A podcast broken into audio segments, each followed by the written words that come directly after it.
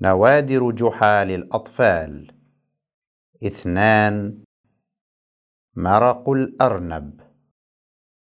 حمل أحد الفلاحين أرنبا وذهب به إلى جحا وأخذ يطرق بابه. فتح جحا الباب وقال للرجل من أنت؟ قال الرجل أنا معجب بذكائك وعلمك. وأرجو أن تقبل هذا الأرنب هدية مني إليك. فرح جحا وتقبل الأرنب شاكرا.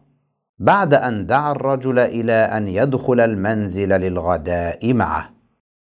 بعد الغداء ودع جحا الرجل متمنيا أن تتكرر زيارته مرات ومرات. وبعد أسبوع مر الرجل على جحا وكان جحا قد نسي فسأله من أنت؟ قال أنا صاحب الأرنب. فأكرمه جحا ودعاه على الغداء معه. ومضى أسبوع آخر وإذا بأربعة من الفلاحين يدخلون على جحا الدار.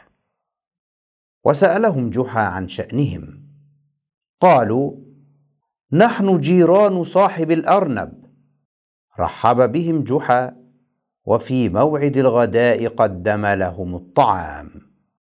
وودعهم جحا بعد أن أتوا على كل ما في الدار من مأكولات.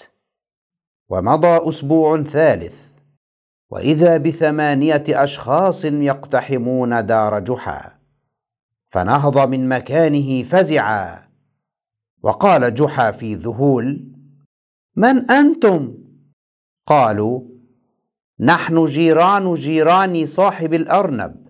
قال جحا لا بأس في داركم حللتم وعلى أهلكم نزلتم وأجلسهم حتى يأتي لهم بالطعام.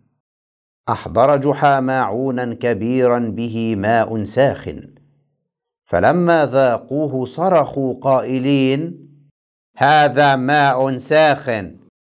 قال جحا ضاحكا هذا مرق مرق الأرانب يا جيران جيران صاحب الأرنب.